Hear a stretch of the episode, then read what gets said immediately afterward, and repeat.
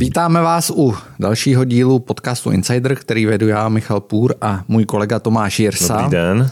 Eh, po kratší prázdninové přestávce jsme si dnes eh, pozvali jako obvykle zajímavého hosta. Kdo to je Tomáši? Naším dnešním hostem je Václav Nekvapil. Ahoj. Dobrý den. Ahoj. Václav je šéfem agentury CEC e Government Relations, eh, zároveň je předsedou združení Asociace Public Affairs agentur, která vlastně reprezentuje agentury, které lobují, eh, řekněme, eh, asi slovo, kterému rozumí úplně všichni, byť je kolem něho spousta eh, interpretačních nejasností. K tomu se vrátíme v druhé části pořadu. Pojďme teďka na, na ty tři... Případ kontroverzního lobbysty. Tři novinky za posledních pár dní a, a tvůj rychlý komentář. První věc, myslím, že to byl i rozhlas jako první, který psal, že Policisté soud nechal sledovat Romana Janouška, jestli je skutečně na smrt nemocný a nemůže absolvovat trest. Nakonec ho eh, nachytali při eh, cyklistice, plavání, Běh tam, myslím, nebyl, ale triatlon byl téměř kompletní. jsme si to na Janoušku v kompletní. Triatlon. A Václave, mě by teda zajímalo, co na to říkáš, samozřejmě to je jedna věc. A druhá věc je Roman Janoušek, a my jsme to teďka taky řešili, Eh, je nazýván jako kontroverzní lobista. Jo. Nepovažuješ to přece jenom za trošku jako neúplně adekvátní? Protože Ivor je taky kontroverzní lobista. Tak kontroverzní je taková oblíbená česká. Teď se to tak posledních, já nevím, deset let se to tak jako dostalo do toho mainstreamu, že někdo, kdo eh, kdo, kom, koho nechce úplně pochválit, tak je kontroverzní, tak ne, neřekneme jako o těch lidech, že Eh, že jsou zločinci rovnou, ale kontroverzní. A to druhý slovo lobista je, je už jako kapitola sama o sobě, že prostě když o někom napíšou noviny, že je lobista, tak na titulní stránce se to krásně výjímá, tak, tak jako veřejnost samozřejmě je to takový komunikační kód. Veřejnost ví teda, že to bude asi nějaký, nějaký eh, že bude asi kontroverzní, ale vlastně, když o někom by napsali, že je zloděj, já nevím, korupčník a tak dále, to jsou všechno trestní činy, ale lobista trestný čin jako není, aspoň zatím teda takže, takže Kmotr. Kmotr, politický podnikatel. Politický podnikatel. To, a to sám řekl Janoušek v nějakém rozhovoru, že se považuje za politického podnikatele, nebo možná to byl hrdlička. Tak možná ještě takový obchodník s politickým vlivem, to je taky takový pěkný, jo. to jsou, jo, ale tam jako v zásadě je to, je to pěkný, že, že, že, že tady jako na, hned na začátku začínáme tím mostem k tomu dalšímu tématu, oslým ústkem tady Tomášovým. To máme rád. Ale tak eh, jako to, že je vyšetřovaný v souvislosti nebo odsouzený za něco, co vlastně s tím, o čem se tady eh, s jeho souvislosti s jeho osobou mluví, je, je docela signifikantní pro to vůbec pro ten lobbying, protože tady, potom se možná k tomu dostaneme dál, se tady jako chce regulovat něco, eh, co existuje, ale, ale dává se to do, do souvislosti s korupcí, s, s ovlivňováním veřejných zakázek a tak dále, což jsou věci, se kterými ten zákon, který tady jako dneska je připravený, vůbec nemá nic společného. Takže to je docela pěkný, že vlastně eh, že to odpovídá na nějakou poptávku, která úplně jiným způsobem, než, než ta poptávka je. Poptávka veřejnosti je prostě uh, postihujte trestné činy uplácení politiků, řekněme ve zkratce. Hmm. A, a jako na, uh, návod na to, jak to dělat, je tím, že někdo, kdo má regulérně podniká, je placený ze, úplně se soukromých peněz, nemají žád, na rozdíl od těch všech Janoušků a podobně, nemají žádný veřejný zdroje, nejsou napojeni na veřejný rozpočty a tak dále, tak bude reportovat nějaký schůzky a bude, bude se někde registrovat a tak dále. To jsou úplně mimoběžné jako věci. Hmm. A u toho Janouška je to ještě daný tím, že tam došlo k nějakému skutečně trestnému činu, který nemá s tou prací společného. Jasně. Takže eh, nejseš proto, aby se Romanu Janouškovi říkal kontroverzní lobista. Nebo lobista.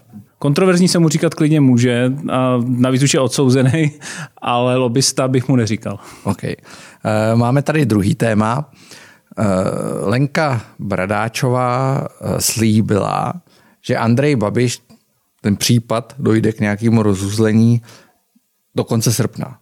My to točíme 29 srpna, pokud se nepletu, tak Lenka Bradáčová má jeden den.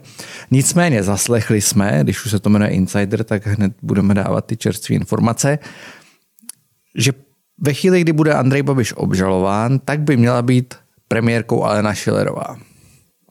Co na to říkáš?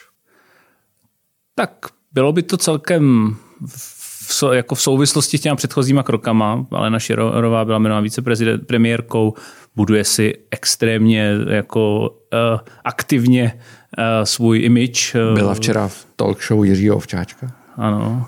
To jsem nezaznamenal. Se o tom to, tak to, mluví. To jsem si... A v grafice ji nazvali ministrině s měkkým i por. No, to je...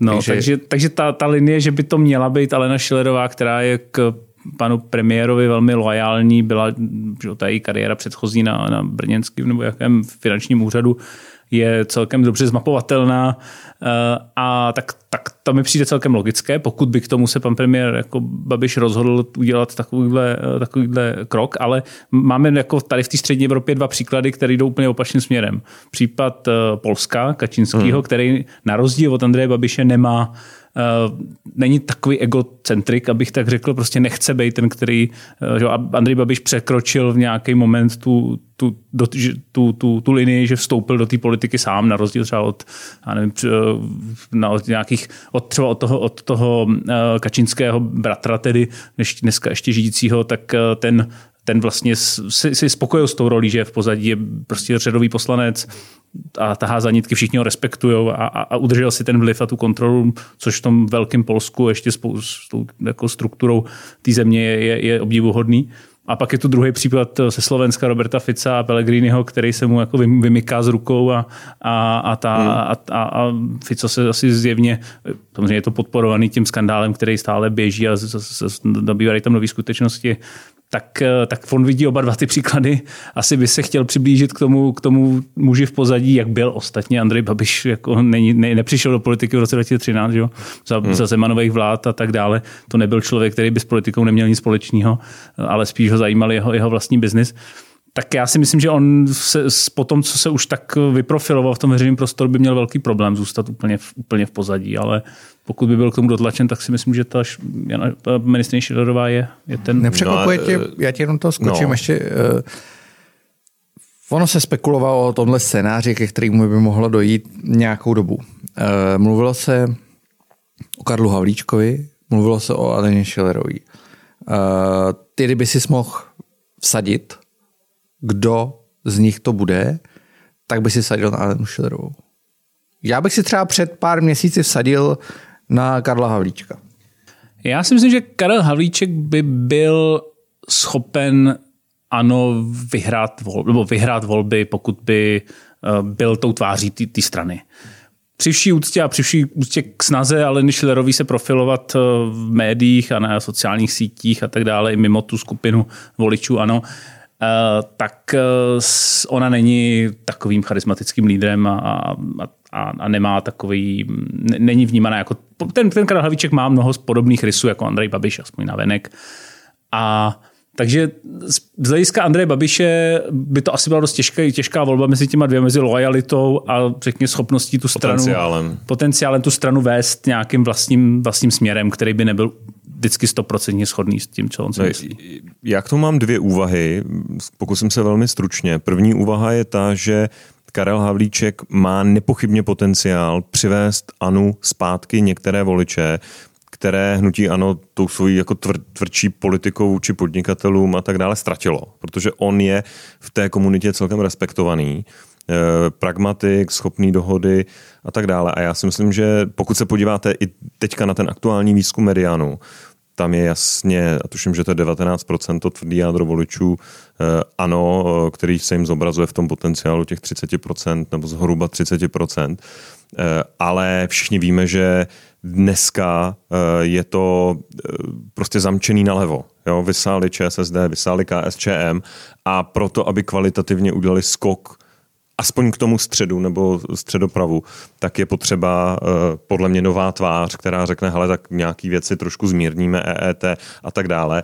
A uh, a s čímž může jít ruku v ruce třeba nějaká vládní obměna taky, Uh, protože můžou krásně interpretovat, že všechny ty, všechny ty navyšování prostě byly pod tlakem ČSSD, byť se vždycky Andrej Babiš sám jako prodal a řekl, že to zařídil.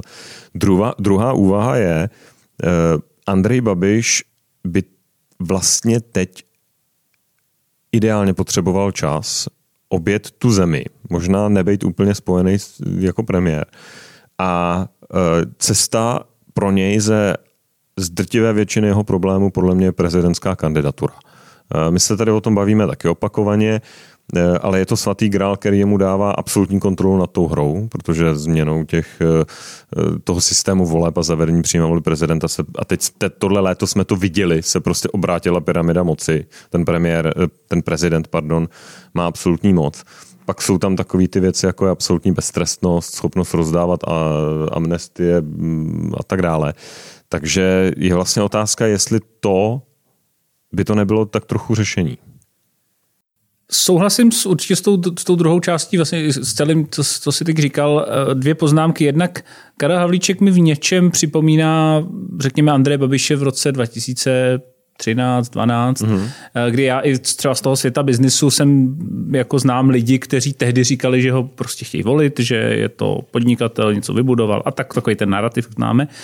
A eh, kteří se za to nějak nestyděli a dneska možná ty samý lidé, ano, ještě stále volí, spíš si myslím, že ne, ale rozhodně eh, jako ne, nemají potřebu to, to říkat veřejně, protože jsou to lidé, kteří jsou pravicově orientovaní, řídí firmy, vidí eh, jako dopady některých věcí při, na podnikatele a vlastně jim trošku proti srsti taková jako levicová politika té vlády. Myslím, že to moc ne, ne, ne, ne, nežerou to, že to je pod tlakem ČSSD. Hmm. Tak eh, a, a vlastně Karel Havlíček na rozdíl od Andreje Babiše možná se může ještě změnit, ale nemá takový ten tu schopnost se tvářit lidově. Jo, můžeme si říkat, že to je prostě mm, celá úplná jako PR zástěrka, ale takovou jako jednoduchost jo, v té komunikaci s, vlastně s každým, že si hraje na trošku mm, jako člověka, který neví, neumí do pěti počítat, tak to si myslím, že, že prostě tuhle hru by ten, ten Halvíček hrát neuměl a tahle hra mu získává hmm. spoustu voličů právě v těch vodách uh, voličů levice. Tak, OK. Třetí věc, poslední z přehledu. Greta Thunbergová dorazila do New Yorku a já jsem si, samozřejmě my máme takovou, u nás se ví asi, že nejsme úplně klima alarmisti, ale e, myslím si, že se snažíme Grétu neurážet do nějaký míry, respektujeme jako nějaký marketingový symbol.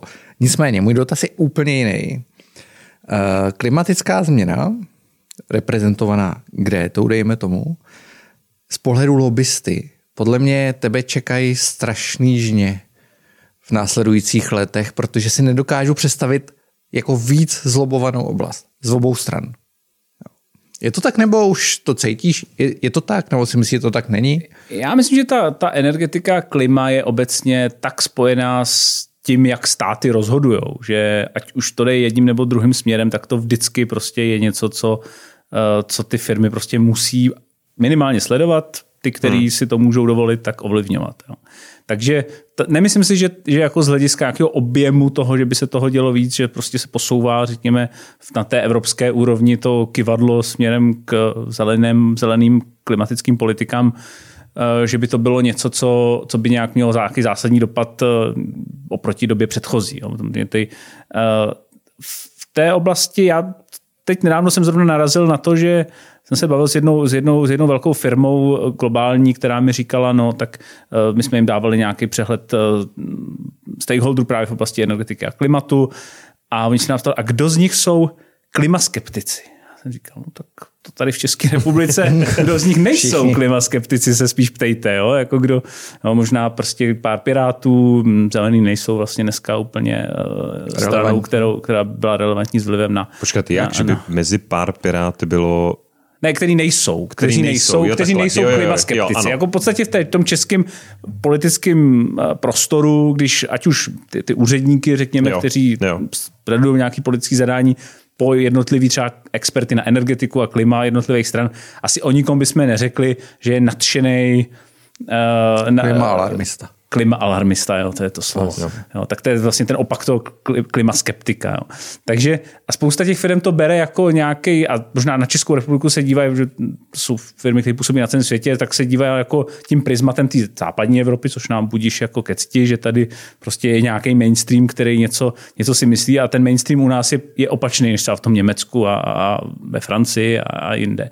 Tak eh, z toho hlediska to má určitý jako dopady a ty firmy se samozřejmě trošku A oni se na to ptali, protože oni nechtěli si mít nic společného? Nechtěli mít nic společného s, s klimaskeptiky. Že prostě, nebo nic společného, to je možná silný jo. slovo, ale uh, nechtěli by v České republice, která prostě z hlediska světa Evropy není jako pupek, pupek, tak nechtěli by dělat jinou politiku anebo než, komunikovat, než, než dělají v Německu. To jim za to nestojí. Prostě, aby v Čechách naskočili na tu vlnu klimaskeptiků a říkali, ostřelovali, řekněme, prostřednictvím České republiky nějaké cíle bruselské, to za to nestojí. Radši, radši se ty firmy a korporace globální domluví na úrovni Bruselu, Německa, Francie. Logicky, no. A tak. Takže v tom si myslím, že ta, a ta Česká republika v téhle věci eh, při vší úctě nehraje první ani druhý, druhý housle. Takže jako to, co si myslí čeští politici, jako ne, není úplně to, co by otáčelo kola světového obchodu, ale určitě ta, to, to, bude asi otázka teď těch příštích jako let, eh, jak se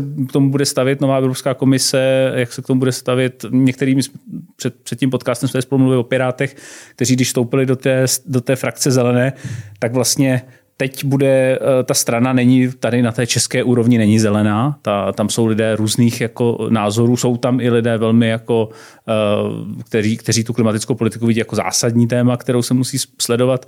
Jsou tam lidé, kteří jsou takový ty staří piráti, nebo ty, kteří jsou v té straně už dlouho, tak jsou mnohdy technokraté, kteří prostě věří pokroku, věří uh, tématům jako jaderná energetika a kdyby byli postaveni před to dilema, tak by mezi jádrem a řekněme OZE, kde to není úplně dilema, je to spíš jako nějaká, nějaké doplňování, tak, tak by měli dost těžké to, hmm. to rozhodování. Takže ten, bude zajímavé sledovat na té mikroúrovni české politiky, jak, ty, jak to napojení na ty evropské eh, politické strany, a to není jenom Pirátů, to bude u, e, u lidovců evropských, socialisti už nemají teda české zastoupení u ALDE, eh, nebo teď se to jmenuje Renew Europe, tak jak, jak vlastně se ta debata z toho Bruselu bude přenášet do toho a jak, jestli ty politici nebudou hrát, což dneska už hrajou takovou dvojí tvář, že nějak jinak se tváří v Evropském parlamentu a hlasují a nějak jinak jejich, jejich ty samé eh, strany se chovají doma. Hmm? Takže to bude dobrý biznis. to bude jako stát, no ne, stát. největší biznis. Ne, určitě se nezmění objem, ale nezmění se teda intenzita ve smyslu, Protože to, jak vlastně i ty největší ekonomiky reagují na, na to, co říká 16-letá dívka eh, bez urážky, eh, je, je vlastně sprint. Tam není úvaha, hele, pojďme zadat studie, pojďme, pojďme se o tom ještě víc bavit, dosáhnout nějaké jako společenské debaty. Tam je to, jdeme okamžitě prosazovat bezuhlíkovou budoucnost eh, nebo uhlíkovou neutralitu což vyvolá strašný protitlak na té druhé straně, protože ty opatření jsou tak radikální, tak radikální v, tom, v těch všech dopadech a zejména na biznis, ale i na obyčejný život. Jo? My jsme tady řešili tu, ten úsměvný rozhovor Eh, Martina Bursíka, který přišel a řekl jako hm, šéf komise, jako odborník z komise magistrátní pro životní prostředí, řekl, hm, to auto, které dneska Pražané mají se spalovacím motorem, je jejich poslední auto se spalovacím motorem. Pak už to teda jako to. Takže, a to jsou, to, to je tak radikální řez do, eh, jo, tak ty automobilky se s tím extrémně těžko vyrovnávají a, a vlastně všechny na to navázané obory a tak dále. Takže dokážu si představit, že ten protitlak toho, jak těch obyvatel, ale tak i toho biznesu bude prostě, řeknu, hele, pro boha to musíme, musíme na to nějak reagovat, musíme to zpomalit, musíme to začít vysvětlovat těm politikům, eh, že to má výrazně, že to není jenom hezký nápad, ale že má extrémní ekonomický dopady. Já jsem, já jenom doplním Tomáše, jo. Příklad z praxe. Byl jsem ve Štrasburku, bavil jsem se s nějakými europoslancema a Většina z nich, a bavili jsme se o automobilkách a o emisních limitech. A většina z nich mě vlastně upozorňovala na to, že si myslí, že ty automobilky odvedly špatnou lobistickou práci. Jo, že ten Volkswagen, jak na něj ta vláda šlápla, aby zaplatil pokuty, se bál vlastně cokoliv udělat, aby byť věděl, že, že ty emisní cíle jsou nesmyslný, nesplnitelný a tak dále, ale že i ty ostatní automobilky nevyvinuly jako dostatečný tlak. Že ve výsledku ten návrh radikální v podstatě, který vytvořil ten parlament, ta komise byla původně mnohem mírnější, tak prošel jenom díky tomu, že v Německu byl státní svátek a nedorazila tam dost těch německých poslanců, kteří by byli proti. V případě, že by ty automobilky měly ten lobbying líp zvládnutý, tak ty lidi by asi přijeli. Jo?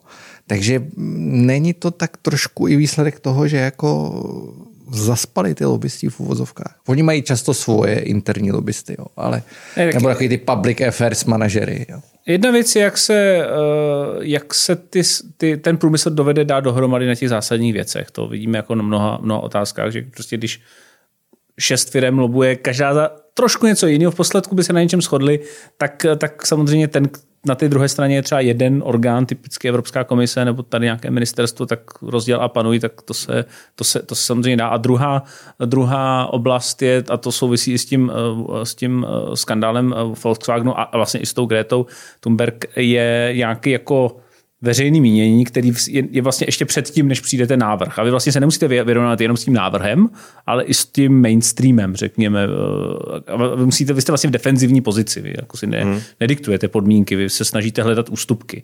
A to pak eh, samozřejmě ty výsledky jsou tomu, tomu poplatný, ale na druhou stranu je jako na ta celá ta jako zelená energetika vytváří zase další pod, jako prostor pro, je to ta direktivita, jo, nakolik ty státy budou to, to sledovat, ale jako je to, eh, je to je to, je to oblast, která, do které se jdou nové investice, které nejsou, ne, nemůžeme se na to dívat prismatem jako solární dotací. Jo. Je to prostě už, už, už biznis nějaký s úsporama, s nízkoenergetickými domama a tak dále. Je to biznis, který se sám už dneska jako uživí v mnoha oblastech. Jo. Takže nebudeme odevírat téma elektroaut, to myslím, že, že pak je úplně, zase, zase jsme zpátky u toho mainstreamu, který, který tlačí na, ten, na, na, na, nějaký, na, nějaký, na nějaký podporu.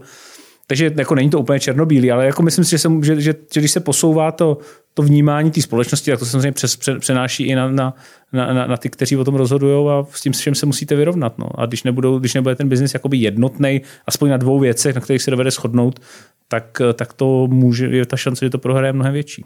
Okay. Hmm.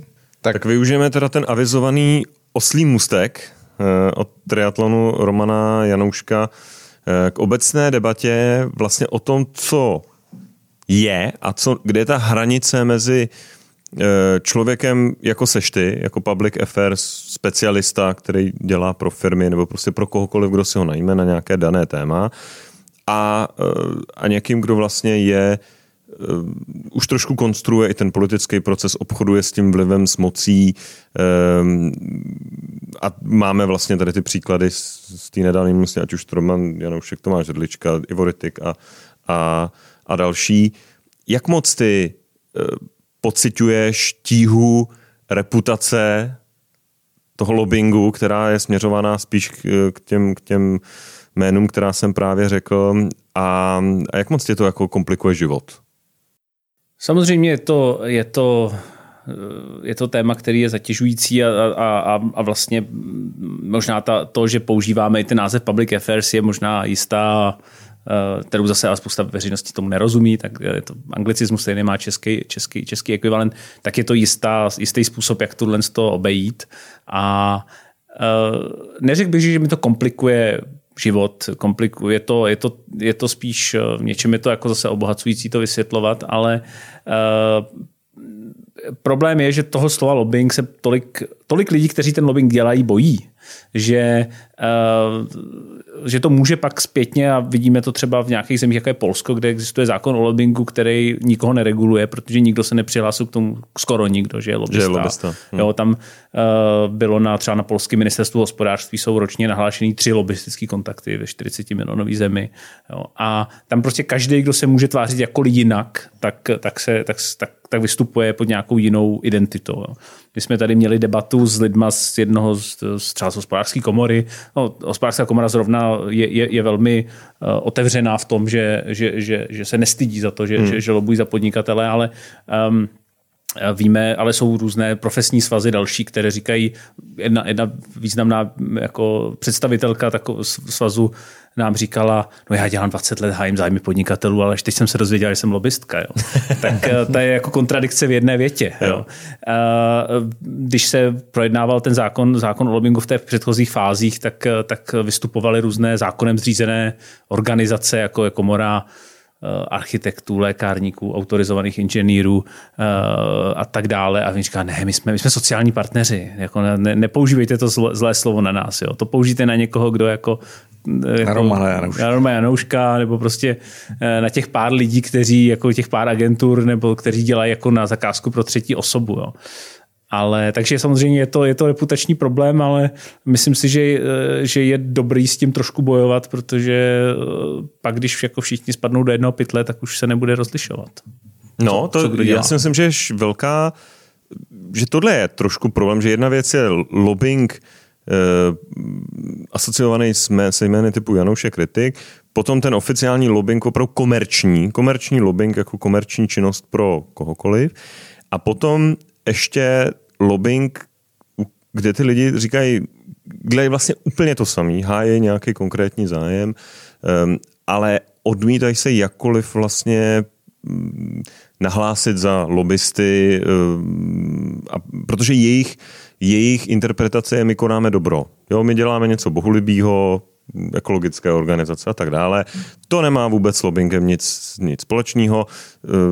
Jo, a nebudu říkat konkrétní případy, ale Hmm. To je ta druhá strana toho. Jasně, já právě jsem s, v rámci toho, té přípravy jsem nějak členem nějaký komise úřadu vlády, kde jsme se právě scházeli s těmi, uh, byl tam Frank Bolt, dřív ekologický právní servis, eh, rekonstrukce státu a tak dále. A připravoval se ten zákon a jedna z těch předchozích verzí toho zákona říkala, že ti, kteří uh, lobují za veřejný zájem, uh, tak jsou, a, a, a to, což je vlastně definovaný tím, že jsou třeba občanské združení veřejný nebo zájem, OPS, no, tak dále, tak, tak, tak nejsou lobbysti. To jsou, to, to, to, to prostě, ty bojují za veřejný zájem, zatímco ty, ty zlí bojují za ty soukromé zájmy. Jo. A pak já jsem teda jim tam říkal, že eh, dobře, tak já si založím spolek přátel parlamentu a budu lobovat jako předseda spolku přátel parlamentu, pojuju za veřejný zájem a, a, a dokažte mi teda, že ne. Nebo my máme tu naši asociaci Public Affairs Agentur, kde nás je sedm firm, tak já budu lobovat za svoji asociaci. Jo. Tak, tak pak říkal, no možná tohle je, úplně, to je tak nej, nejjednodušší cesta, jak jakýkoliv regulace vyklouznout. Takže a ještě tomu předcházela doba, kdy vlastně ten úřad vlády oslovil kde koho, aby se jim podařilo vyčíslit, kolik je v Čechách lobbystů. Jo? Protože když připravují zákon, tak musí mít někde v rámci těch legislativních pravidel vlády, na kolik lidí to bude mít dopad. Tak se ptali, kolik si myslíte, že se tak jako lidí má tady zaregistrovat, když teda ten zákon přijmeme. No a my jsme říkali, to může být teoreticky 10 milionů lidí. Tady jako každý záleží hmm. na tom, kde nastavíte tu laťku. Jo, samozřejmě pak jsou takový ty oblíbený story o tom, že babička chodí za svým poslancem do kanceláře, bude se muset registrovat. No, tak to asi do těch kanceláří mimochodem nechodí prakticky nikdo za těma poslancema, takže to asi není tak častý případ.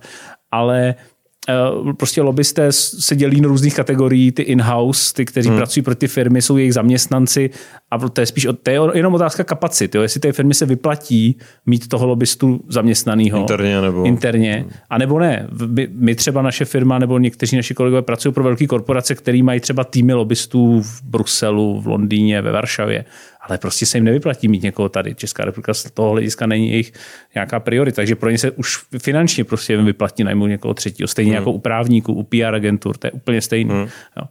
A neziskové organizace jsou aspoň teda na té evropské úrovni se nestydí za to, že jsou lobbysti. To v bruselském transparenci nevím, registru... Jestli si vzpomínáš, jak jsme, měli, jak jsme tady měli Davida Ondračku, tak ten mám pocit, že se k tomu dokonce jo? i jako hlásí, že říká, jo, jako my lobujeme, my jsme lobbysti, David Ondráška je v tomhle velmi jak racionální a my jsme ho měli teď i jako vystupujícího za transparenci na, té, eh, na, na naší konferenci tady v Praze a na rozdíl od některých českých, eh, českých eh, nevládních organizací, který tvrdí, buď tvrdí, že tedy oni konají dobro a že tudíž se nemají registrovat jako lobbysti, anebo že, že prostě do toho ten lobbying by měl regulovat jenom zájmy nějak finančně podpořené, řekněme, nějakými finančními no. skupinami, že ty jsou ty zlí a vlastně ty ovlivňují to. Protože ty obyčejný člověk nemá na to, aby si zaplatil lobbystu, tudíž ten zákon měl jako vyrovnávat ty šance.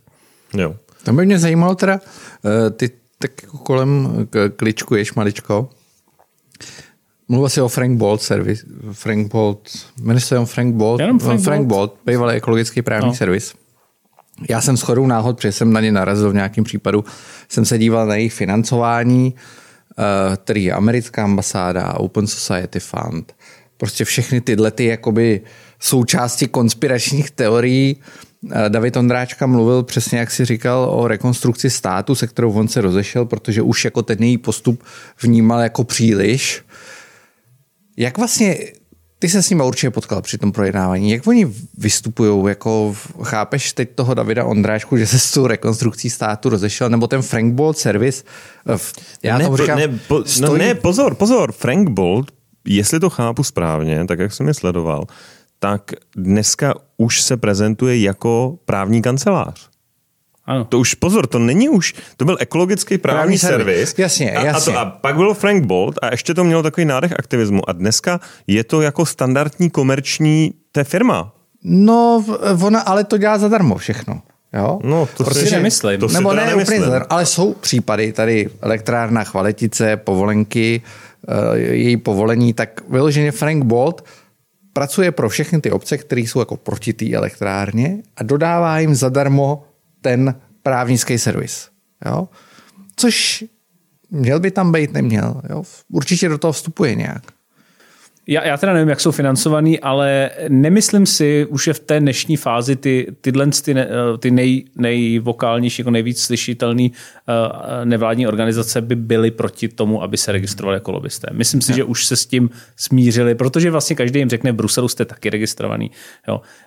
Takže spíš jako tu, ten, ten zákon, pokud nějak dopadne, tak uh, tak pokud se z něj vyseká kde kdo, a první, kdo se z něj chce vysekat, jsou ty, ty komory a asociace, které o sobě tvrdí, jsou sociální partneři a že nejsou lobbysti, tak, eh, což jako je to samý, ale budíš, tak, eh, tak v tu chvíli prostě eh, jejich význam zroste, protože každý, kdo bude chtít nějak jako zakrýt svůj zájem, ne, že by se to dneska nedělo, ale teď pak se to bude dít masivně, tak, tak bude lobovat prostřednictvím nějaké komory, do níž vstoupí nebo asociace.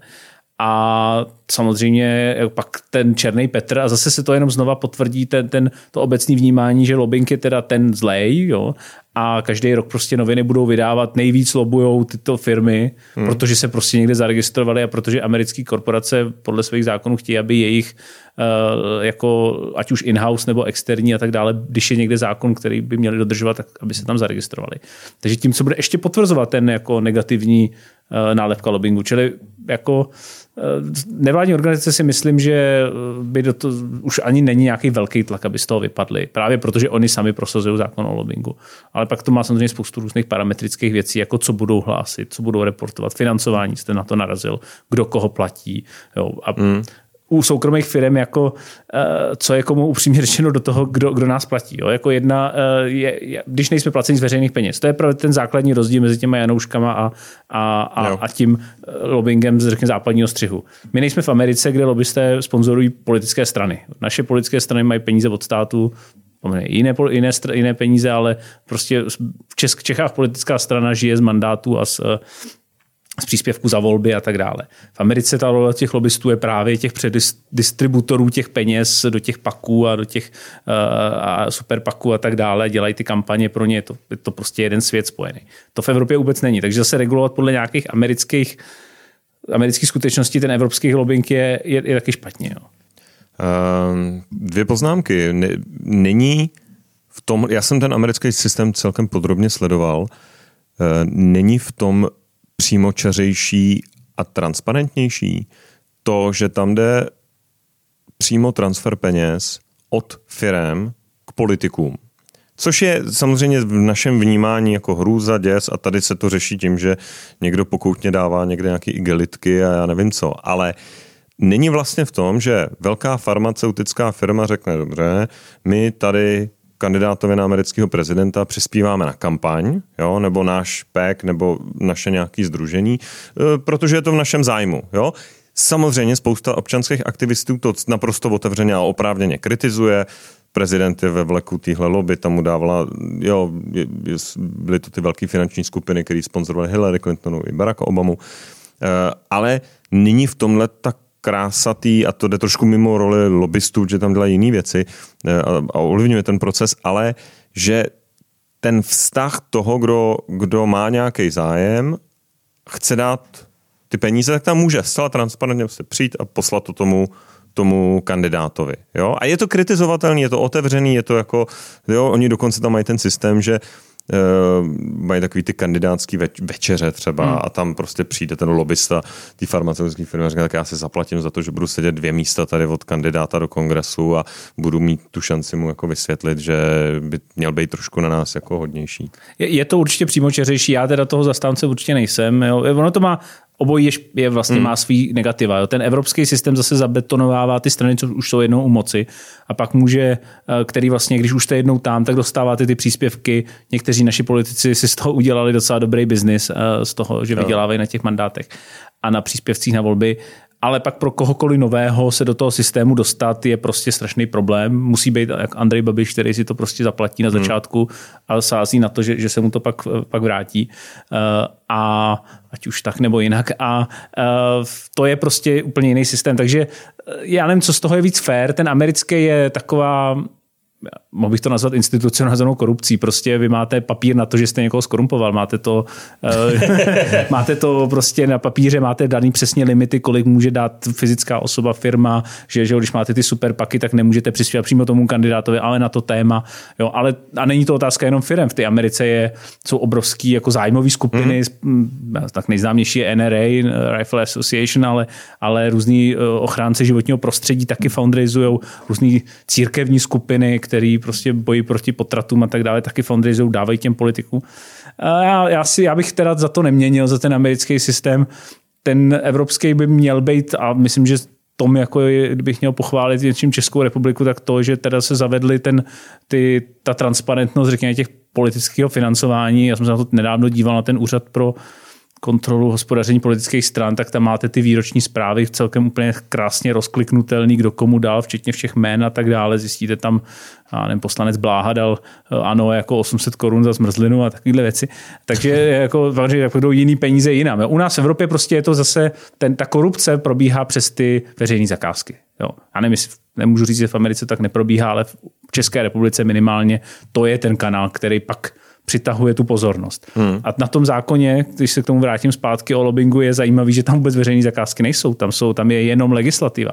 Jo, takže vy, když půjdete za námě, za, šéfem odboru někde dokonce, stavebního. Oni tam nejsou ani šéfové odboru, je to od náměstka nahoru. Takže vy, když půjdete na ministerstvo obrany za ředitelem odboru vyzbrojování, prodávat vrtulníky nebo, před, nebo cokoliv, jako představit mu, že by měli koupit tu a tu munici, tak nejste lobista. Ale když půjdete za náměstkem ministra zdravotnictví se s ním bavit o dlouhodobé koncepci, jsou tam koncepční dokumenty, tam jsou. Koncepci zdravotnictví do roku 2100, tak už jste lobista. Takže to, že ta, to jsem říkal na začátku, že ten terč, na který teda ta veřejnost ty politici míří, je úplně jinde, než kam než, míří než to, ten zákon. Řeší. To tak bývá, no. To, to pokládám za největší slabinu toho Kdy ty osobně vidíš, kdyby ty jsi měl tu svobodu si ten lobista nikdy nedostane, ale kdyby jsi měl tu šanci si ten nakon napsat tak, že by prošel, kde ty vidíš tu hranici, kdo by vlastně v tom, za prvé dělal bys ho, ten zákon jako takovej, a za druhý, kdyby si nastavil tu hranici toho, kdo všechno je lobista a musí se registrovat? Já kdybych já bych ho, ta, ta, ta možnost je, to zkazit je tak velká, že v tom celém legislativním procesu, to uvidíme teď v parlamentu, že bych se asi do toho úplně nepouštěl, ale to, co jsem navrhoval třeba v rámci té pracovní skupiny, si myslím, že by se ten zákon především měl jmenovat třeba o transparentnosti zákona, jo. Jo? ne o lobbingu, protože to už jako, eh, a, a i v Bruselu, že jo, já bych dal prostě příklad Pracujeme s tím bruselským systémem. Je možná přebyrokratizovaný, ale zase zahrnuje dneska nějakých 15 tisíc zájmových skupin. Všichni, ten rejstřík se jmenuje rejstřík transparentnosti, můžeme ho pojmenovat rejstřík lobbystů, klidně, ale je to přijatelnější pro všechny strany, které se toho slova ještě bojí. Máte tam možnost vlastně úplně na začátku být informován o věcech, které ta komise připravuje. Vy, se k ním můžete vyjádřit ve veřejných uh, konzultacích, což u nás vůbec neexistuje. U nás prostě buď jste, máte najmutý, máte in-house lobbysty nebo externí, kteří ví, kdo píše který zákon. Není to nic tajného, jenom prostě hmm. musíte vědět, jako o čem s kým se bavit, což je knowledge, která jako znalost, kterou, kterou ne každý úplně má. A Následně uh, spousta firm to zjistí, až když je to ve druhém čtení v parlamentu a už se s tím nedá nic dělat hmm. a pak si můžou najímat různý jako po, po, po, pokoutný uh, messengery, který jim tam načtou pozměňovací návrh a, a tak dále. Jo. Takže ten, takže v tom, v tom Bruselu vy se zaregistrujete, máte celkem základní nějaký pravidla, které musíte respektovat, třeba říct, kdo je váš klient, eh, obecně nahlásit nějaký objemy eh, finančních prostředků, což by měly firmy stejně dodržovat z hlediska jako našeho rejstříku, takže to není nic tak eh, na druhou stranu... Vy, Jakože musíš hlásit objemy finančních prostředků tam nějaký... jednotlivých klientů, že ty no, přijdeš jako lobbysta je... řekneš, uh, chci tady ve vyhlášce k lékům, no. nebo tak tady to dělám pro firmu, nevím, Zentiva například, a e, tam mi za to platí milion korun za rok. Takhle to tam ne, jako funguje. E, je tam, tam je vy musíte za rok nahlásit, eh, je tam nějaká, nějaký rozpětí od, já nevím, do 0 až 20 tisíc euro, jo, 20 až 50 jo, a tak jo. dále. Je, tohle zrovna si myslím, že ne, o ničem nevypovídá úplně, jo. protože je to taková jako pokus té americký, uh, jako jo. amerického přístupu, že vlastně vy, vy ty peníze nějakému přerozdělujete. Protože když vlastně v tom předchozím zákonu o lobbingu byla věta, že lobbyst, to byl úplně nesmysl naprostý, taky lobbysta je povinen zveřejňovat příjmy a výdaje svých zaměstnanců. Jo.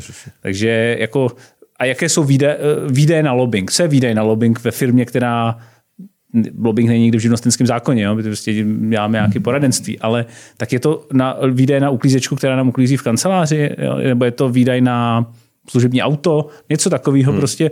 To pak, jako když jdete do těch finančních věcí, tak dokoliv to bude, to je prostě už jenom byrokracie. To, tomu bych se jako spíš vyhnul. Ale důležité je to vůči těm lidem, kteří rozhodují. Vy mus, oni by měli vědět, koho zastupujete a jaký zájem zastupujete a to byste jim měli jako transparentně říct. Protože vlastně trošku se v té veřejné debatě předpokládá, že ty špatní jsou ty lobbysti, že jako vy máte nějakou magickou moc toho politika ovlivnit.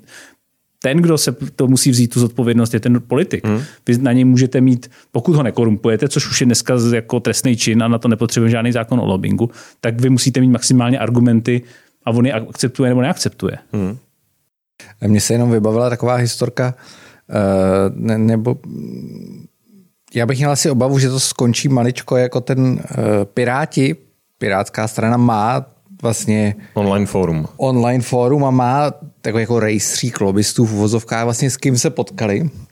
A vyprávěl mi politik jedné nejmenované strany, vysoko postavený politik, že po debatě u Václava Moravce svému pirátskému kolegovi nabídl odvoz autem protože bydlel někde prostě daleko, on to měl po cestě a měl tam řidiče. A dál už nebudu říkat, kdo to teda byl, ale uh, ten pirát řekl, já s váma moc rád pojedu, ale musím to zapsat uh, do, do evidence lobistických do, kontaktů. Do evidence lobistických kontaktů, což teda on odmítnul samozřejmě, ale je to jako já bych se asi bál, že se to možná no, jako zvrhne, no, protože těch... k, čem, k čemu to vlastně je? Jo, k čemu to je? Co se změní na té praxi? Nic. No ne, pozor, já myslím, je to že jenom vlastně u, to, u těch pirátů, já si to sem tam otevřu, že mě, je to samozřejmě zajímavý zdroj informací, to jejich fórum. A tam podle mě dochází k nepochopení toho, co je regulární lobbystický kontakt, jakože a ty tam mají, jakože tam někdo přijde a řekne, hele, my bychom chtěli uh, tady něco ovlivnit a tak dále. Ale třeba zhruba, já nevím, já jsem to teďka strašně dlouho nečet, ale velká část věcí jsou jako regulární politické vyjednávání. Přišel za náma tady někdo z Prahy 3, že by jako rád, uh, aby jsme s ním příště šli do koalice po volbách. Jo, jako třeba z ODS nebo z ČSSD. A, dal na, a teď tam mají seznam přijatých a poskytnutých výhod a daj, zaplatil nám minerálku a my jsme mu slíbili výtisk knihy o boji s korupcí. A nebo prostě jako až, až do takovéhle absurdní úrovně to jde. Ehm, dneska je to ještě o to, o to paradoxnější, že vlastně mají primátora. Ehm, naprosto logicky za ním budou chodit starostové městských částí lobovat, aby jejich městská část dostala víc dotací. Tak má takovýhle, má politik, který jde lobovat za svoji entitu politickou městskou část, kraj, má, má být v nějakém registru lobistických kontaktů uh, u pirátské strany asi jo. No, uh, všimněte si, na, to, na, tom, na tom registru je zajímavý, že po tom, co oni se dostali do parlamentu, tak docela prořít. Tak, taky jo, jsem jedna, to... Zkrátili no. se ty, ty, já vím, že z té předchozí doby tam byl, znám lidi, kteří teda mi říkali něco jiného, než oni tam pak, jak oni pochopili, vzali si z toho jo. věci, které ne, ne, nemá, nemá, nemá člověk zpětnou vazbu, řeknete jenom deset věcí, oni si z toho na, na, na, jako vytáhnou jednu třeba, která není tak podstatná, ale budíš, to je jako jejich, jejich problém, ale, ale jsou dvě vysvětlení. Buď ty lidi za, ním nech, za nimi nechodí, což jako i tuhle variantu zvažujeme mnohdy. Má smysl s tímhle v této fázi jít za Pirátama, protože se to okamžitě někde objeví ať už jde o to, že třeba vždycky ten, nebo dost často ten lobbying je z druhé strany někdo lobuje. Jo. Takže já mu takhle dám jako eh, v reálném čase ty informace. Proto v tom Bruselu je dobrý, že to je jednou za rok, to nahlásíte bez nějakých detailů jo, jo, a jo. tak dále. Tak to je, to je jedna věc. A druhá věc, teda buď za nimi ty lidi teda méně chodí, což si myslím, že je pravda. A nebo prostě to dělají velmi selektivně. Ale z hlediska, já myslím, že tohle by zákon neměl tak detailně upravovat. To hmm. je, ale na druhou stranu je to věc těch politiků. Jestli oni jsou placeni z veřejných peněz, jestli budou zveřejňovat denně na, na svém webu, s kým se scházejí, klidně. Oni si odpovídají svým voličům, jestli to voliči od nich, od nich očekávají, OK. Ale já si nedovedu představit mě nebo zástupci firem, který chodí za politikama, aby zákon nařizoval, že musí takovéhle věci reportovat, reportovat na nějaké hmm jako pomalu denní bázi, i ta čtvrtletní báze, která v tom zákoně je, je, je extrémně jako zbytečná s ohledem na dlou, délku toho procesu. Jo? Na ty politiky, ať, mají jako, ať, ať, ať jsou ty nároky klidně vyšší, protože oni nesou za to zodpovědnost, jestli ten pozměňovací návrh, ať už jim ho dá kdokoliv, jestli, jestli podají. A není to trochu hmm, taková složitá otázka. A není to trochu opravdu jako mediálně lobistický konstrukt nebo mediálně konstrukt médií a, a trošku těch neziskovek, to prosazování toho. Já neznám voliče, který by měl čas eh, ani nějaký zásadní zájem tu politiku vnímat tak, že bude u toho svého poslance kontrolovat, jako s kým se schází a tak, protože přece každý z nás tu politiku, no tak my jsme asi ještě navíc bublina, ale eh, řekněme u běžného voliče eh, ty toho politika vnímáš jako někoho, kdo má nějaký zásadní program, sdělení, jde nějakým směrem, bude tě asi alarmovat, pokud najednou začne prosazovat něco, co je jako, když pravičák začne říkat, hele, zvyšme daně, protože se to tady někomu hodí, nebo jo, ale jako, jako pochybuju, že v téhle zemi existuje jeden volič, eh, jeden běžný volič, který by, který by vlastně ten produkt jako využil, ten, co tím vznikne. Jo, jestli to není, eh, že se tady zaštiťujeme jako zájmem veřejnosti nebo veřejným zájmem pro to, aby ten zákon byl, ale nakonec ta veřejnost stejně nebude využívat. Bude sloužit k tomu, aby možná lobbysti mezi sebou eh, koukali, kdo teda s kým se potkal a tehle s tím se taky musíme potkat. Jo, jako určitě nějaký konkurenční boj to bude zajímavé, jako, ale já si myslím, že, teda, že moc konkurenční boj si myslím ne, nefunguje, protože ten lobbying jako uh, ta, ta Česká republika je, jako spousta těch firm chce, chce dělat právě ty veřejné zakázky a tak dále, jo. což jako většina těch standardních lobbystických firm vůbec nedělá. Ale ta, eh, takže jo, je to, je to tak, podle mě jsou ty, ty nároky, to, zase se to míjí tím, tím ta, ta poptávka té veřejnosti, když řekneme, musíme zákon o lobbingu, protože solární dotace. OK, tak se podívejme na solární dotace. Byla tady nějaká poslankyně, která někdy načetla pozměňovací návrh, Víme, že prostě výbory a zvlášť podvýbory jsou taková jako eh, černá skřínka toho legislativního procesu, ale prostě někdo to musí načíst, někdo to musí schválit a i kdyby teda ten poslanec byl skorumpován nějakou, tak by to za prvé nikam nenahlásil. Hmm. Uh, za druhý, i kdyby se s nějakým lobbystou té firmy, která ho teda teoreticky měla skorumpovat, sešel, a i kdyby to jako měl nahlásit, což je velmi hypotetická, tak si můžou povídat o obecných, jako obecný politické situaci.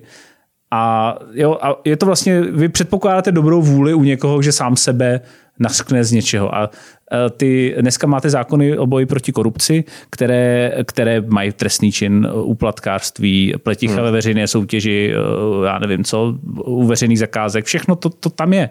Ale nějakým zákonem o lobbingu ten vám nepřinese důkazní materiál, abyste toho politika mohl z něčeho usvědčit. Hmm. Jak se uh, máme, ono už taky pár let uběhlo, ale máme vlastně hodně, hodně nesystémový politiky v parlamentu, Eh, Piráti, SPD, ANO. Do té doby ten, ta, to pole bylo poměrně transparentní, jasný, levice, pravice. Jak moc se z hlediska toho lobbysty jak proměnila ta práce? Jo? Přece jenom asi jedna věc je mluvit s politikem z ODS, který to dělá 15 let, ničemu jinému se nevěnuje, než s podnikatelem, který přišel od někud, má úplně představy totálně apolitický. Eh, jak se to vlastně promítá v té práci. Je, to je zajímavé tohle, to je přesně jako ta otázka, o které se moc nemluví. Já to dělám zhruba 10 let, od roku 2010 vedu teda tu, tu českou pobočku CEC a e, v té době tedy byly ty, ta řekněme standardní, vy jste věděl, že prostě když je někdo sociální demokrat z Severní Moravy, tak asi bude mít nějaký background, nějaký názory na věci typající se zdravotnictví, daní a tak dále právě hlavně se stranama, jako je ANO a jako je SPD třeba, tak eh, ty lidé, ty lidé často přišli z nějakých manažerských pozic, kteří většina z nich jsou, mm, já s nimi mám velmi dobré zkušenosti, co týče nějaký racionálního jednání. Dovedou si ty zákony načíst, dovedou pochopit tu věc, jo, není to, ne, nedívají se na tím ideologickým prismatem a vy vlastně nevíte, co, eh, jako jaká, jestli tam je nějaký, nějaká ideologie. Není tam většinou žádná ideologie. Je to velmi jako věcný pro, pro, myslím, že pro z hlediska nějakého, samozřejmě tam funguje nějaká stranická disciplína, která, která pak jako, ať už si ty poslanci myslí cokoliv, tak nakonec hlasují jinak. Ale pro toho voliče to musí být dost nesrozumitelný, protože pokud ty voliči volí podle toho, že jim zvyšují důchody a sociální dávky, tak, tak asi má jasno, ale uh, není to nějaká integrita těch politiků je dost jako um, ohrožená. Takže, takže je to, a, a vlastně ještě je tam jeden fenomén, u těch stran, které vznikly nově, uh, posledních dobou, tak, tak, tak jsou stavěny ze zhora. Mají málo členů, uh, vy jste na kandidáce, zažili jsme to u té diskuze, jestli prez, premiér, nebo premiér, předseda strany může měnit lidi na kandidátkách. Eh, je tam prostě ta, ta, ta ze zhora se budují ty kraje, musíte mít ještě, hledáme někoho v tomhle okresu, budou krajské volby, tak bychom tam někoho měli mít. Teď se tam dostávají různí lidi, ale dostávají se tam z vůle těch ze zhora. Zatímco u tradičních stran ČSSD, ODS, KDU, komunisti ostatně, tak ty strany, ta, ty, u ČSSD se kdysi říkalo, že to je v podstatě jenom federace 14 krajských stran, který vlastně my vám tady jako podpoříme Frantu a, a pak, že samozřejmě pak se to podporovalo tím porcováním medvěda, že teda on nám přines, tady nám postav, vymohl v rozpočtu tu naší fotbalovou, fotbalový stadion u nás a tak dále. Takže to fungovalo ze spoda. Ty lidé nebyli třeba osobnosti národního významu, ale měli důvěru těch svých lidí v tom svém městě a tak dále. A to se obrací tím, tím, tím budováním těch stran ze zhora. A taky tím, že teda lidé už do těch stran nevstupují a, a, a nemají jako proč by lidé byli vlastně, když si kladete otázku, proč by lidé vstupovali dneska do politických stran? Protože se chtějí dostat na kandidátku stát se politiky? Jo, určitě. Ale proto, aby seděli na schůzích a hlasovali pro někoho, kdo se teda stane politiky, to už musíte mít nějakou motivaci. Hmm. Proč pro ně hlasujete? No, protože třeba za to něco chcete. Jste, jste místní podnikatel, uh, máte teda, jste lobbysta v podstatě v rámci politických stran. Mimochodem lobbying v rámci politických stran je z toho zákona taky vyloučen, jo, na orgánech politických stran. Takže...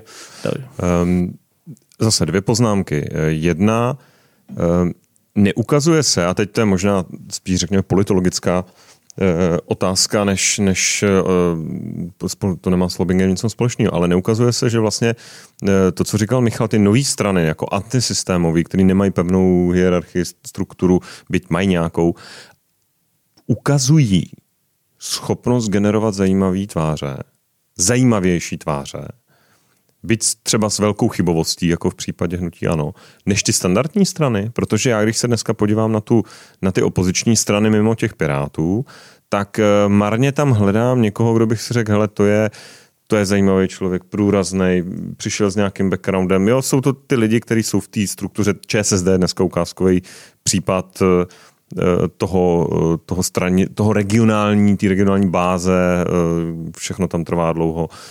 Ty tváře na, na tom vrcholu mm, taky nejsou úplně nějak jako atraktivní. A u toho třeba Ana nebo, nebo u těch Pirátů, když se, když se člověk podívá na Pirátský klub, tak tam najednou zná tři, čtyři, pět lidí, protože každý z nich už mluvil v médiích, přišel s nějakým zajímavým návrhem, byť já s ním třeba hluboce nesouhlasím, ale, ale jako má aktivitu. Jo? A druhá, a druhý případ toho hnutí ano, kdy i na té regionální úrovni, byť třeba v Praze asi Krnáčová byla omyl, tak ale potom Stuchlík byl nepochybně zajímavá osobnost jako kandidát, Eh, Vokřál, Macura, jako, jo, že i v, druhý, druhý, v druhém sledu vlastně tato uh, netradičnost toho, že přijde vůdce a řekne, tady někoho vidím v regionu, domluvím se s ním a bude lídrovat kandidátku, takže to je určitá konkurenční výhoda? Je to vidět pěkně na tom Senátu, ve kterém teda jsou ty jednomandátové obvody a tam vlastně jsou lidi, kteří jsou známí v nějakém místě a nejsou známí celostátně. Je to takový sbor individualit. Hmm. A e, což by možná v té poslanecké sněmě asi nefungovalo, kde ta, kde ta disciplína je, je opravdu jako důležitější než v tom Senátu.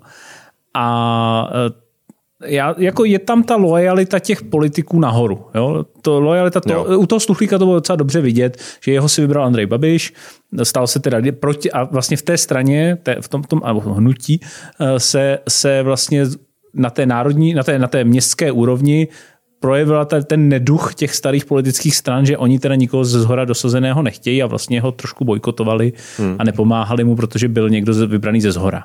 Jo. Takže já jako myslím si, že to je špatně z hlediska, když teda abstrahujeme od té současné politické situace, ale k nějaké politologickému přesahu, tak je to špatně z hlediska toho, že politické strany i v ústavě jsou prostě daný o to, aby združovali občany, mm. a ne aby si je jmenovali ředitel, eh, předsedové politických stran své kandidáty. ředitel, ředitel, CEO politické no, strany. Takže, takže je to přesně opačně. Takže ten, ten trend se zvrátil, no, jako, že to negeneruje osobnosti, národního významu, které prostě je, jako já si, že není nutně špatně, že ty jo. lidé ne, nejsou proto, můžou být osobnosti, můžou být ministři, osobnosti můžou být, já nevím, uh, v předsedové nějakých významných třeba sněmovních výborů, hmm. kterým dovedou ty veřejnosti sdělovat něco, ale pro tu politickou nebo stranickou práci, což zní tak jako bolševicky, tak, tak asi je principiálně, minimálně principiálně lepší, aby ty lidi vyrostly ze spoda. A... No to je vidět trošku, teď se mi vybavil... Počkej, já ještě, já ještě řeknu tu svoji druhou poznámku. Daň jsem... se mi vybavil jako jo, no člověk to... z biznisu dosazený z hora, ne, to nedopadají myslím, většinou. Byla ta, že byla ta chyba. A jenom ještě ta druhá poznámka, a ta už by vlastně mohla souviset trochu s lobbyingem. Jak ty se díváš na politiku? Že já vlastně vidím střed mezi takovou jako idealistickou koncepcí, která říká, budeme dělat dobro.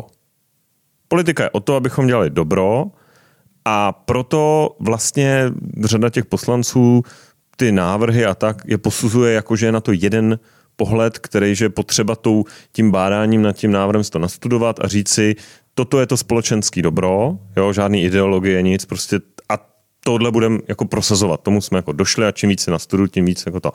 A druhá je, druhá koncepce je prostě politika je hájení zájmu.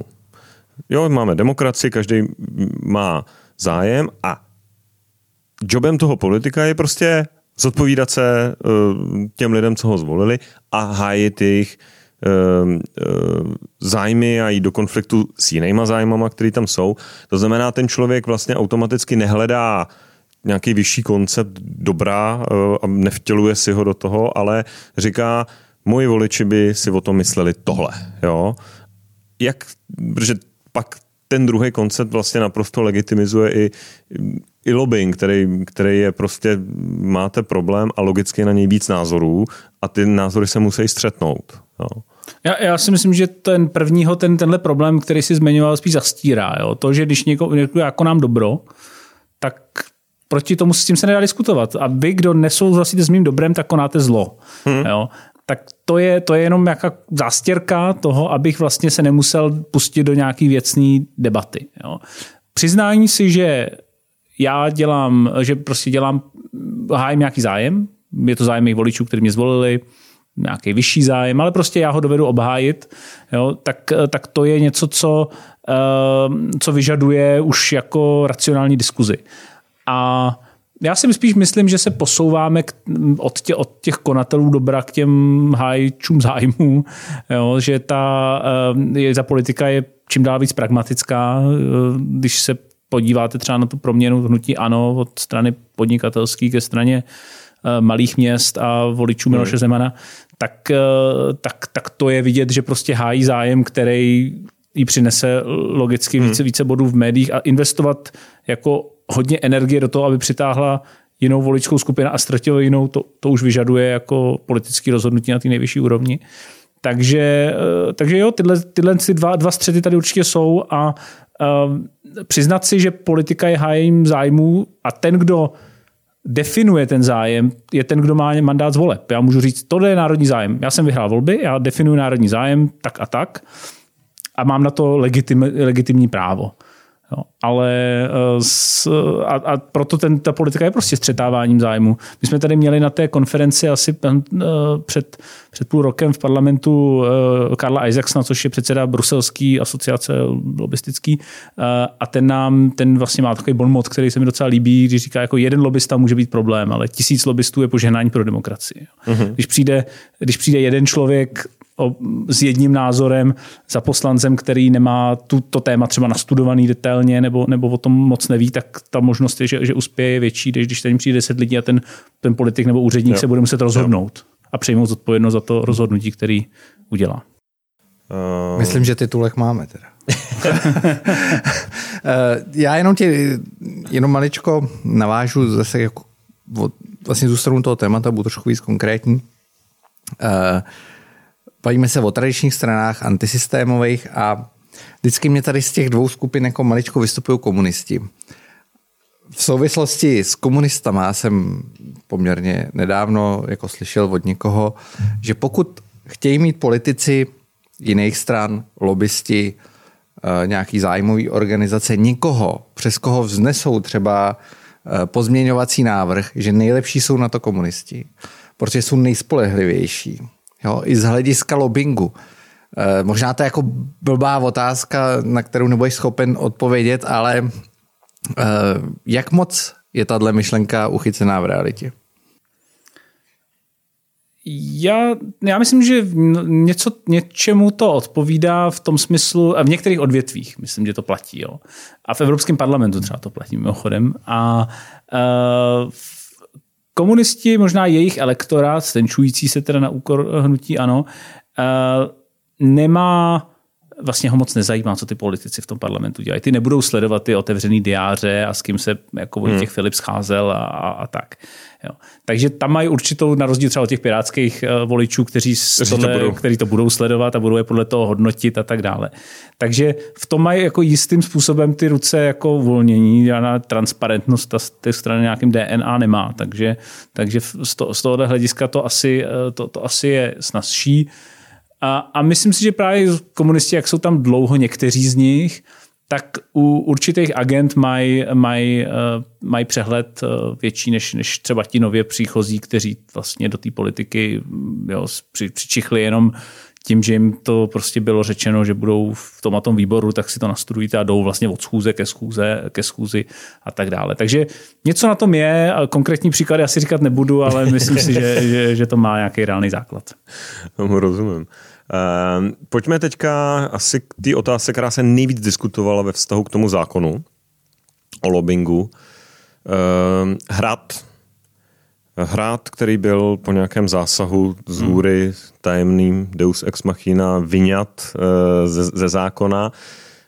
Uh, jak ty se na to díváš za prvé a za druhé? Dneska a tohle léto toho bylo absolutním důkazem.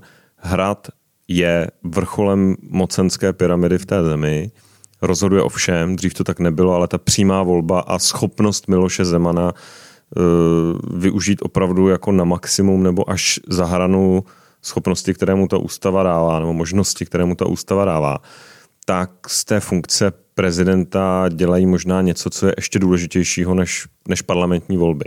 Takže zabraj, jestli je e, správně nebo špatně a jak to tam dostat, do toho zákona ten hrát. A za druhý, eh, vnímáš ty v té své každodenní činnosti vlastně to, že dneska ten prezident je ten, kdo eh, tu roli významně posílil? Já bych, jednak bychom si měli terminologicky přestat mluvit o hradu a mluvit o lánech. Jo. že poslední dobou už to není hrad, ale jsou to lány. Jo. Ale tak to je taková, taková poznámka. A co se týče té, toho výjimutí prezidenta z, z toho působnosti, já myslím, že to je fakt jako zástupný problém. Že, že i z hlediska toho, že ten zákon se, se soustředuje na ten legislativní lobbying, hmm. tak uh, i kdyby se připustil, že tam ten prezident bude, že tam budou jeho poradci, že tam bude jeho ředitel uh, kanceláře, tak vy byste vlastně, tak ten lobbying by se jich týkal jenom do té míry, do jaký je jejich role v legislativním procesu, což je v podstatě jenom veto. Že vy byste vlastně musel, kdybyste se s prezidentem bavil o čemkoliv jiným, tak, tak vlastně vůbec do toho zákona nespadáte. Navíc by to musel někdo doložit a tak dále, to už, zase, to už je stejný u všech. Takže já si myslím, že to je, že to je nepodstatný detail. A, teď, a řeknu třeba modelovou situaci. Jo? Mm. budu významný sponzor přímé prezidentské kampaně nějakého příštího prezidenta. Přijdu za ním a budu, já teď nevím, jo, budu zbrojařská firma. Ať si pojmenujeme toho největšího démona, nebo budu vyrábět cigarety. Budu zbrojařská firma. Do sněmovny přichází zákon o naprostém omezení zbraní, čokoliv dalšího. Já přicházím za prezidentem a říkám, hele, já jsem ti sponzoroval kampaň, eh, ty seš teďka v té zemi nejmocnější. Ty jmenuješ premiéra, to, řekni mu, že ho nejmenuješ, nebo že mu nevím, prostě udej s ním mocenský deal, že ho nejmenuješ. Eh, půjdeš proti němu, eh, mo, model tohoto léta odmí, odmítneš mu vyměnit ministra, začneš preferovat jeho koaliční partner, prostě cokoliv, jo? využij hmm. nějakou páku, a řekni mu, že, jestli, že to neuděláš, pokud projde regulace zbraní. Jo, tak vlastně je to modelová situace, která je vlastně úplně mimo ten zákon. To je úplně. Je to úplně jako ne, ne to. A přitom vlastně je to celkem dnes, dneska skoro bych řekl nejistější cesta k cíli. No, jediná, když použiju ten tvůj hypotetický příklad, tak jediná šance, kdyby a to by museli, bychom očekávali plnou součinnost všech těch aktérů, je, že teda ten zákon projde, prezident ho má na stole, eh, že zbrojařské firmy si s ním dá eh, oficiální schůzku na hradě a řekne mu, nepodepisujte ten zákon. I když můžu říct, platil jsem vám volební kampaň, neplatil, jo. to s tím má nic společného. Jo? Jo. To si můžou pak říct média, spojit si to no, jasně, a tak dále. Jasně. To je jedno. A nepodepisujte. A já se půjdu zapsat jako šéf zbrojovské firmy do rejstříku a řeknu, loboval jsem prezidenta ve věci zákona o kontrole zbraní. No tak tohle je jediná hypotetická jo. jako možnost, kdyby to mohl, ale to je opravdu uh, říše snů, takže, takže, takže tak, tak to tak, taky proto si myslím, že to, že si tam prezident, zvlášť u toho, uh, jak je ten zákon koncipovaný teď, eh, vypad nebo nevypad, nehraje žádnou Jasně. valnou Že už ani, v tom, ani kdyby tam byl v téhle podobě, tak to prostě no. není do, A navíc by, já jsem, jako, když máte dneska z činnosti toho hradu některé indicie, který krásný příklad byla ta, to, ta elektrárna v tom Kyrgyzstánu, kdy prostě hrad napsal dopis doporučující firmě jo. a tak dále a tak dále. To asi taky nebylo úplně z čistého nebe. A takže vy máte, a ten hrad to nepopírá, ten dopis tu existuje, je podepsaný. A co? A teď teda jako dokažte, že tam se něco dělo, ne, ne, jo, že ta, ta, ta jako důkazní část třeba zrovna u tohohle už je hotová. Hmm. Jenom prostě musíte něco vyšetřit. No ale takže tím, že, budete, že, že, že bychom očekávali, že ten zákon bude produkovat nějaký důkazy o korupci, to je úplně rychlý. Hmm. No a k té druhé části, to znamená té moci toho prezidenta, ten prezident, tak jak se teda vyprofiloval v tom, tom volebním období současným, tak eh, tak má samozřejmě velkou moc dovnitř toho politického systému.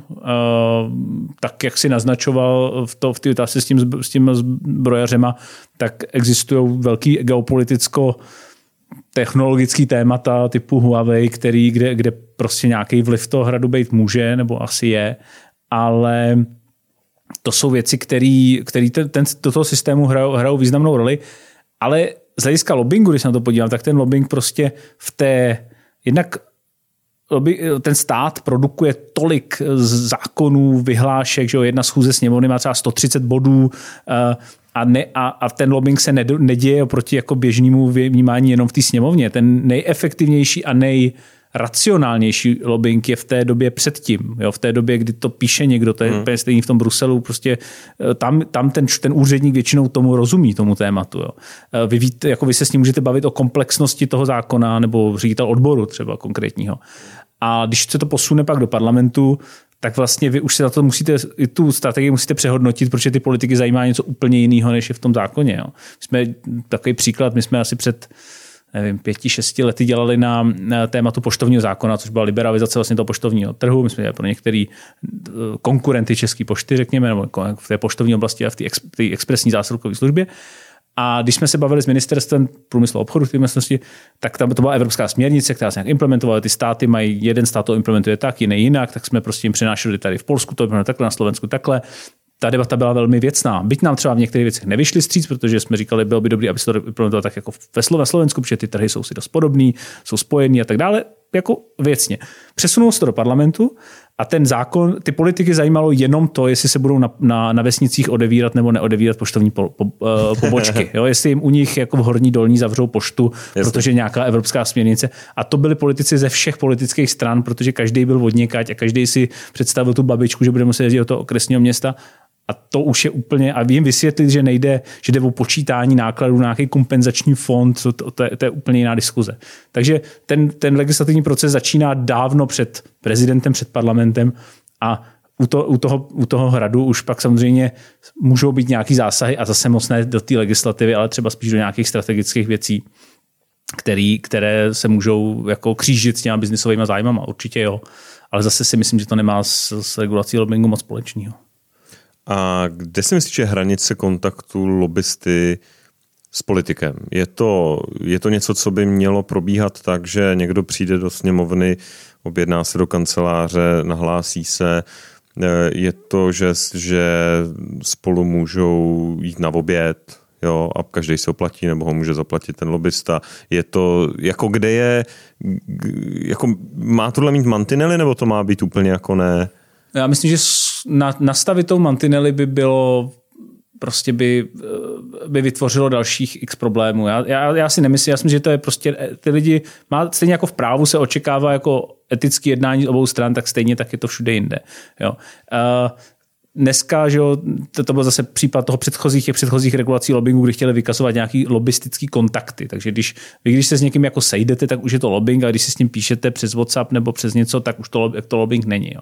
To, to pak zase vytvoří úplně nový problémy v Americe, když se vrátíme, to, to je úplně jiný systém, ale tam se mi líbilo, já jsem se bavil s nějakýma lidma z právních firm, že v Americe právníci a lobbysti to se velmi jako prolíná, tak tam, eh, kteří vlastně máte, máte etické normy na to, co je jídlo, který může lobbysta zaplatit politikovi. Jo. Oni tomu říkají něco jako teď nevím, jak to je jako párádkové pravidlo, myslím, jo? že jo. to, co sníte na jeden eh, jako zátah, tak, jo, můž... tak můžete, ale třeba hamburger jako ne, jo? Jedno, jo. jednohubky, jo, hamburgery ne. A na to jsou prostě ty firmy, mají etický právníky, který jim prostě radí, píší jim na to, je v tom ohromný biznis, prostě oni jo. si účtují, uh, účtují bývalý uh, velvyslanec, uh, myslím, že to dělá Eisen, je etický poradce Obamy, teď dělá z nějaký lobistický firmě, která přesně, ta firma říká, pořádáme večeři pro, pro kongresmeny, řekněte nám, jako, jak mají být velký porce, jak, jako můžeme dát na něj 30 dolarů, na jedno jídlo 50 dolarů, 60 jo, a tak dále. Takže tohle je prostě, to je, je to ohromný biznis určitě pro lobbying. Já jako budu rád, když se to bude, když se to bude maximálně regulovat, tak všechny americké firmy to budou prostě dodržovat a my prostě budeme jim radit u každý blbosti. Jo. Takže já bych jako byl sám proti Jasně. sobě, kdybych ty, ale, ale jsem proti jako takové striktní regulaci. Tak daňaři, vždycky, když, když se chystá nějaká zase klasicky zesložitění daňové legislativy, tak eh, jsem seděl s jedním a říkám, hele, to, z toho tě bude bolet hlava, ne? To je prostě strašný, to je jako nárůst agendy a on tyjo, zaplať pán Bůh, prostě ty klienti budou muset to, tolik navíc jako zaplatit hodin a tak, že to prostě dar z nebes. Jo? Čím, čím složitější, zasekanější, nepřehlednější legislativa, tím větší mozkovou kapacitu na naší straně ty klienti budou potřebovat. Jak říká jeden odborník na kybernetickou bezpečnost, jako základní pravidlo každého konzultanta je vyděsit a vyfakturovat. To byla pěkná tečka, protože Václav říkal mimochodem, že náš podcast poslouchá příběhu na 10 kilometrů a Běžel by si 1.12 a to je hodně pomalý. No. takže, Jaký máš tempo? 6. 6. No. 6, to tak, stejný. No, stejný. Uh, my děkujeme za návštěvu. Určitě se někdy zase v budoucnosti ještě uslyšíme. Díky moc. Díky. Děkuji, děkuji za pozvání. Naslyšenou.